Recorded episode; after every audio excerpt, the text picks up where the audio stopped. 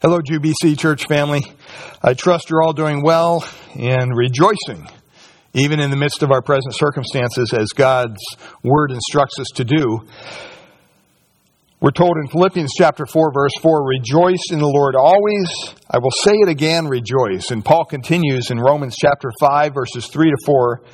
He writes, We also rejoice in our sufferings because we know that suffering produces perseverance Perseverance produces character, and character, hope. Well, it's with that in mind that we direct our hearts to celebrate this Good Friday. I'm going to ask Ken Saragusa to come now and read the scriptural account of the crucifixion for us. Thank you, Steve, and welcome to our Friday service for Good Friday. I'm glad you could be with us as we celebrate in memory of our Lord's crucifixion, and hopefully Sunday you'll be with us to celebrate the resurrection. We're going to be reading out of Luke chapter 23, verses 44 through 56. Luke 23, verse 44. It was now about the sixth hour, and there was darkness over the whole land until the ninth hour, while the sun's light failed. And the curtain of the temple was torn in two then Jesus, calling out with a loud voice, said, Father, into your hands I commit my spirit. And having said this, he breathed his last. Now, when the centurion saw what had taken place, he praised God, saying, Certainly this man was innocent. And all the crowds that had assembled for this spectacle, when they saw what had taken place, returned home beating their breast. And all his acquaintances, and the women who had followed him from Galilee stood at a distance watching these things. Now there was a man named Joseph from the Jewish town of Arimathea. He was a member of the council, a good and righteous man, who had not consented to their decision, decision and action, and he was looking for the kingdom of God. This man went to Pilate and asked for the body of Jesus. Then he took it down, wrapped it in linen, in a shroud and laid him in a tomb cut in stone, where no one had been laid before. It was the day of preparation, and the Sabbath was beginning. The women who had come with him from Galilee followed and saw the tomb and how his body was laid. Then they returned and prepared spices and ointments. On the Sabbath they rested, according to the commandment. Lord, thank you for your word. Thank you for the truth of your word, the testimony of your word, the power of your word. Lord, we look to you this evening as we commemorate your death, looking forward to your resurrection.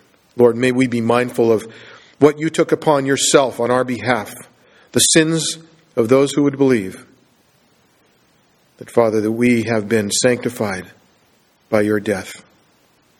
In the resurrection of your life, that, Father, we were made anew. So thank you, Father, for this time of gathering together. As Steve brings our message, we thank you in Jesus' name. Amen. Steve? Thank you, Ken. I've been asked over the years, why is Good Friday good?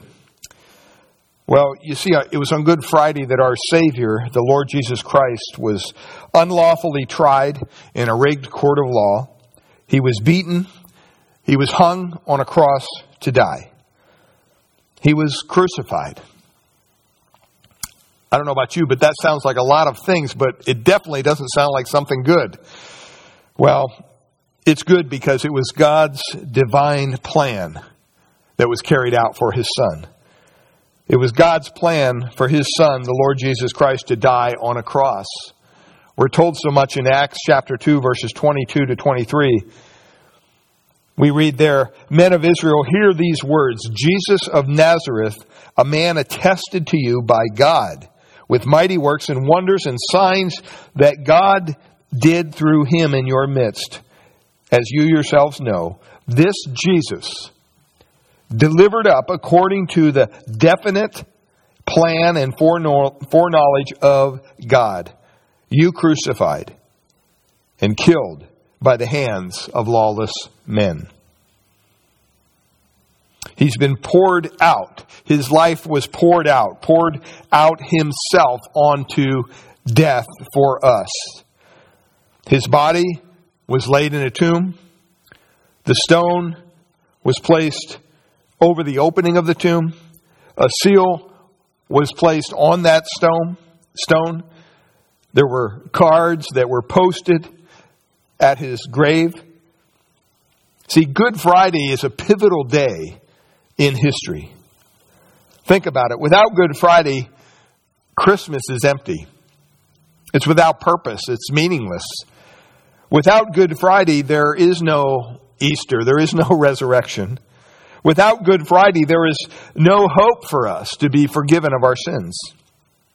No hope for us to be made right with and accepted by God Himself. And yet, in our culture today, Good Friday is all too frequently rushed by, looked over with the anticipation of Easter. I think that's in part because thinking about Jesus enduring the pain and agony of that cruel cross, it disturbs us as it should. I think also in part we don't want to think about Good Friday because it brings to reality the presence of our sin and the idea that Jesus took our sin upon himself. That disturbs us much. And then it's just the mere fact that Good Friday is a sober, dark, silent, quiet day. And sometimes we have a hard time dealing with days like that. But remember, without Good Friday, Christmas is empty without purpose and meaning. Without Good Friday, there is no resurrection.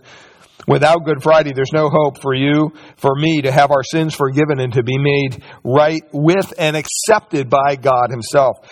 So today I want us to come to the cross. I want us to stop at the cross. I want us to linger at the cross. Think of the hymn we sing. Jesus, keep me near the cross. There is a precious fountain, free to all, a healing streams flow from Calvary's mountain. That should be our prayer. Jesus, keep me near the cross. See, we can do that today as we think about those words God gave us about Jesus some 700 years before he even came to earth through the prophet Isaiah. In, in Isaiah chapter 53, you can turn there in your Bibles, but we'll be reading this in a moment. But in Isaiah chapter 53, verse 12, it says, He poured out His life, He poured out Himself to death. I mean, we can picture the image of something being poured out. We've all taken a jug of water or a bucket and poured it out. And by that we meant we emptied it, completely emptied it. The Old Testament drink offering of wine was poured out, it was emptied as it was presented, as it was given to God. Well, today I want us to think about Jesus pouring out his life for us. Now, just before we read our scripture reading out of Isaiah chapter 53, verses 1 through 12, I'd like you to view this short video.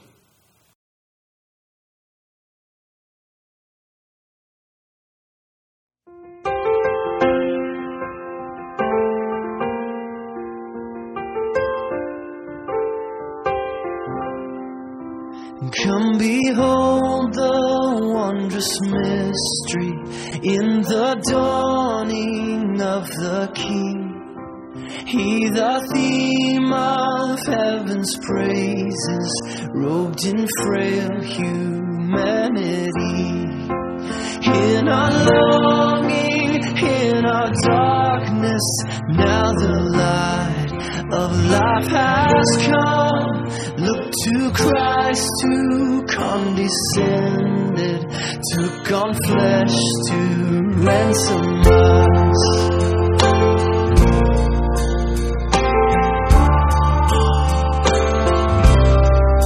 And come behold the wondrous mystery.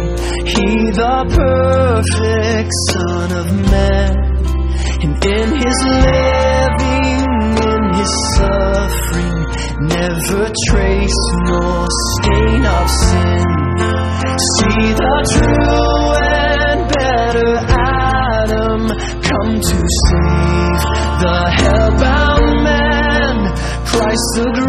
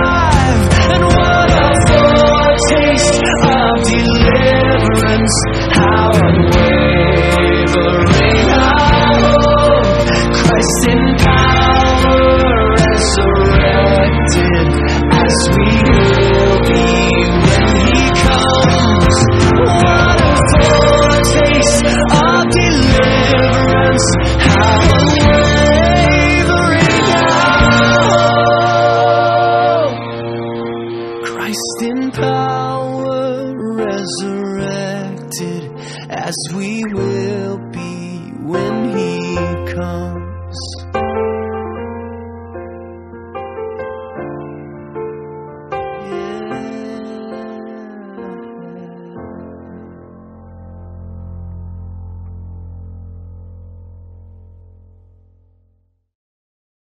Well, I pray that video was a blessing to your heart. And as we turn our Bibles to Isaiah chapter 53, uh, just follow along in your Bibles or your church app there um, as we read this scripture Isaiah 53, verses 1 through 12. Who has believed what he has heard from us? And to whom has the arm of the Lord been revealed?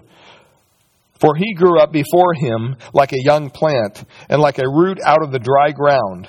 He had no form or majesty that we should look at him, and no beauty that we should desire him. He was despised and rejected by men, a man of sorrows and acquainted with grief. And as one from whom men hide their faces, he was despised, and we esteemed him not. Surely he has borne our griefs and carried our sorrows, yet we esteemed him stricken, smitten by God, and afflicted.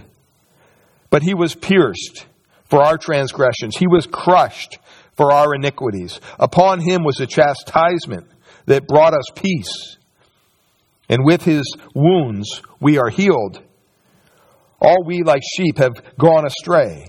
We have turned to every one to his own way, and the Lord has laid on him the iniquity of us all. He was oppressed and he was afflicted, yet he opened not his mouth, like a lamb that is led to the slaughter, and like a sheep that is before its shearers is silent, so he opened not his mouth. By oppression and judgment he was taken away.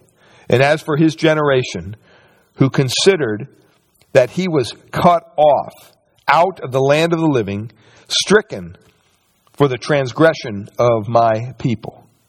And they made his grave with the wicked and with a rich man in his death, although he had done no violence and there was no deceit in his mouth. Yet it was the will of the Lord to crush him. He has put him to grief when his soul makes an offering for guilt. He shall see his offspring. He shall prolong his days. The will of the Lord shall prosper in his hand. Out of the anguish of his soul he shall see and be satisfied. By his knowledge shall the righteous one, my servant, make many to be counted, to be accounted righteous, and he shall bear their iniquities. Therefore, I will divide him a portion with the many, and he shall divide the spoil with the strong, because he poured out his soul to death and was numbered with the transgressors. Yet he, he bore the sin of many and makes intercession for the transgressions, transgressors. Join me in a word of prayer. Father, we thank you. It's our desire here today, Lord, as we ponder this passage in our hearts, that you would assist us in focusing our hearts and our minds on your word. Help us to clear our minds of all the clutter that it fills concerning the things of this world. We see all around us indicators that this world is not our home. We're just passing through. Your word instructs us that even one day this world will be no more. Help us not to hold on to it with white knuckles. Help us to release it into your sovereign hands to do according to your divine plan.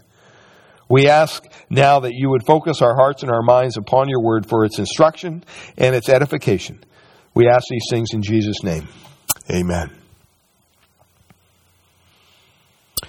Well, let's note some of the descriptions here as we looked at this text.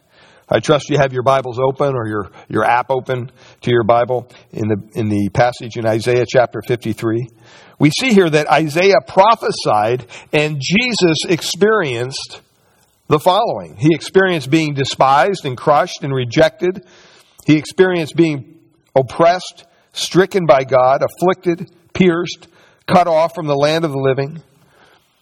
That's basically saying Jesus poured himself out. He offered himself to endure all of this and more for us. That's the prophecy that Isaiah gave. And you see the fulfillment in the New Testament, in the Gospels. The Gospels tell us that Jesus was seized, that he was bound, that he endured what we would call a sham of a trial. He was mocked, he was ridiculed, he was flogged with a leather whip that most likely was embedded with pieces of bone or metal to tear at the skin on the back. He had a crown of, of thorns. Experts say two to three inch thorns that was crushed into his scalp. The Bible says in the New Testament that he was spat upon, that he was slapped around, he was beaten. Ultimately, he was crucified. Jesus poured out himself. He offered himself to endure this and more for us.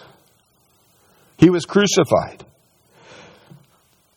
One scholar notes about crucifixion, they said this although the Romans did not invent crucifixion, they perfected it as a form of torture and capital punishment that was designed to produce a slow death with maximum pain and suffering. And that's what it was. The Romans also used crucifixion even as a deterrent to crime. The victim was often flogged first out in the public square, even as Jesus was. Some, some people, they tell us, died even before they got to the crucifixion. They couldn't even survive the flogging, it was so vicious. Crucifixion was then carried out in the open, even in strategically visible places in the public, so that the most amount of people would be able to watch and would see it. It was a very common sight back in Jesus' time. Writers who witnessed crucifixion described it as the following as cruel and disgusting, as the most pitiable and miserable, and the ugliest and filthiest, and the utterly vile form of death. Now, as we look at the Gospels, we don't see a lot of details concerning the agonizing death of Jesus in detail. I mean, there are some descriptions, but nothing in detail about his death. But that wasn't the purpose of them writing. They were focused on the, the purpose and the accomplishments of Jesus' life, death, and resurrection. And, you know, when you think about it, there wasn't a whole lot of need for them to go into detail because everybody watched it back then. They were very too familiar, too aware of how humiliating and painful and even repulsive that crucifixion was. So Jesus was poured out physically for us. Well, secondly, Jesus was poured out spiritually. He was poured out spiritually. Look again at Isaiah 53. Look at what we read. It says, Jesus, the Holy One, was numbered with the transgressors. It says that he bore the sin of many, took up our infirmities, and carried our sorrows. It says that he was pierced for our transgressions.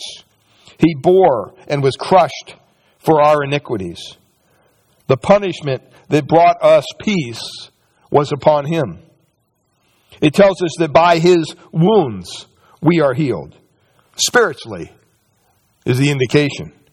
The Lord laid on him the iniquity of us all. It was the Lord's will, Isaiah tells us, to crush him and to cause him to suffer as he offered himself as our guilt offering. See, Jesus poured himself out not only physically, beloved, but also spiritually. He offered himself to endure all of this and more for you and for me. The New Testament paints even a clearer picture of Jesus pouring, pouring himself out spiritually for us. It starts really with the beginning of his mission. Why he was here in the first place. It tells us that he came to what? To seek and to save that which was lost. The Apostle Paul clear, clearly states this. He says, Christ came into the world to save what? Sinners. To save sinners. And that his death on the cross was essential to that mission, to the gospel, and ultimately for our salvation. In coming to earth to accomplish that mission, Paul tells us in Philippians chapter 4, verse 7 and 8, that Christ emptied himself. He emptied himself. He sacrificed himself. The Gospels tell us that when Jesus was dying on the cross, he cried out, he shouted, My God, my God, why have you forsaken me? Why did he say that, you may ask? Why would he say such a thing? Because as the apostle Peter writes for us in 1 Peter 2 verse 24, he himself bore our sins in his body on the tree, that we might die to sin and live to righteousness. By his wounds we have been healed. See, as a result, we can be freed from the power of sin. We can be free from ultimate death that sin brings. We can be brought to life and righteousness with God Himself. And so, at the moment, at that moment in His holiness, God the Father turned His face away from God the Son as He placed my sin, as He placed your sin upon his shoulders. We often sing the song, How Deep the Father's Love for Us. It says, How great the pain of searing loss, the Father turns his face away. As wounds which mar the chosen one bring many sons to glory. Behold the man upon a cross, my sin upon his shoulders. Ashamed, I hear my mocking voice called out among the scoffers. See, we cannot begin to understand the depths of God's love for us, nor even the depths of Jesus' suffering for us at that time. We can't comprehend it. When Jesus took our sins on himself, Scripture tells us that he became a curse for us. The Father made Jesus, who knew no sin, to be sin on our behalf so that we might become the righteousness of God in Him. It was my sin, that song continues, that held Him there until it was accomplished. His dying breath has brought me life. I know that it is finished. See, yes, Jesus poured out His life physically, but He also poured out His life spiritually onto death for us. Well, one question you should always ask when you're studying God's Word is so what? so what? So, what does it mean? What does it mean for me? What does it mean to me? See, out of the many things that we could say here about this passage, I just want to mention two for time's sake. First of all, I want you to see that Jesus' death on the cross means that God's loving redemption of sinners, which he planned before time began, was completed.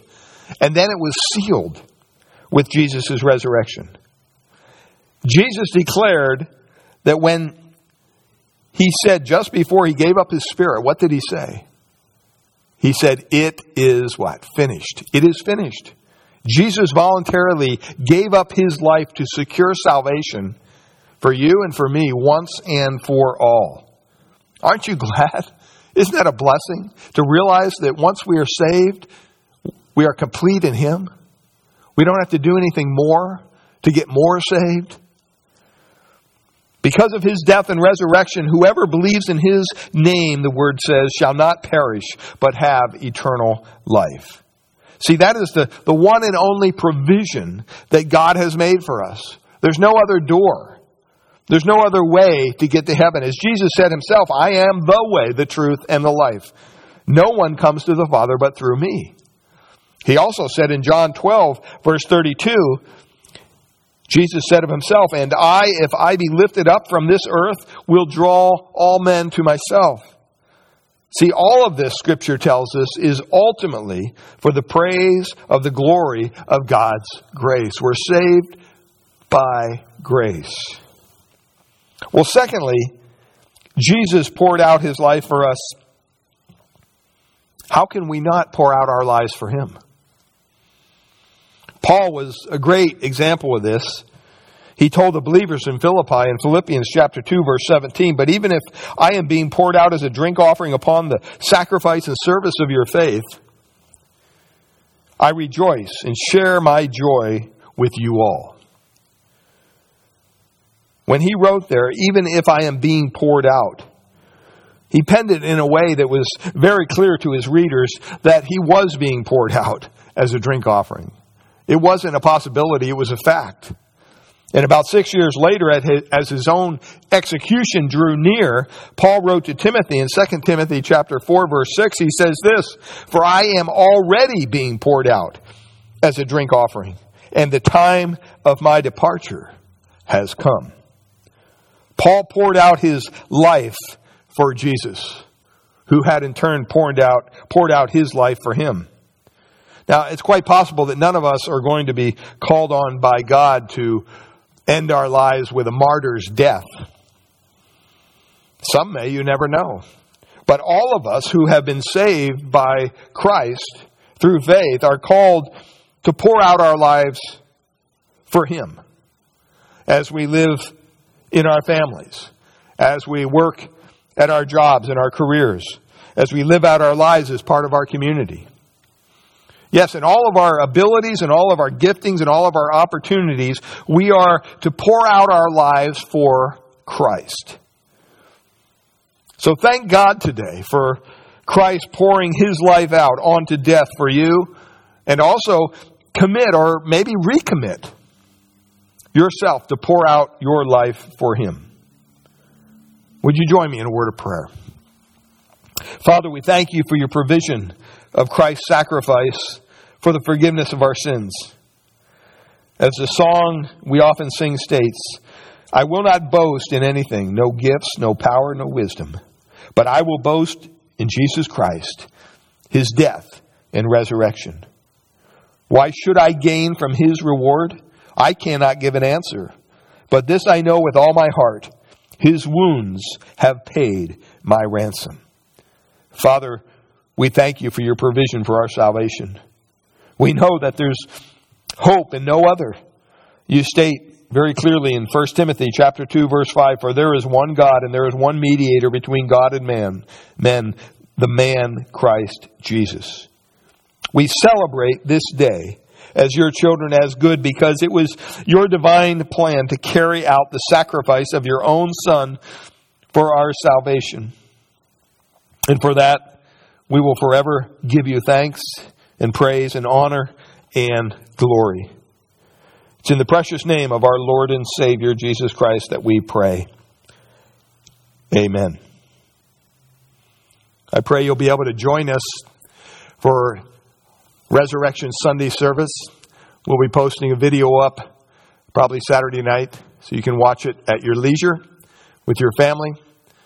And I pray that you will have a blessed Good Friday as well as a, blessed weekend and that you will gather with your family and and praise and worship the Lord Jesus Christ on this resurrection day.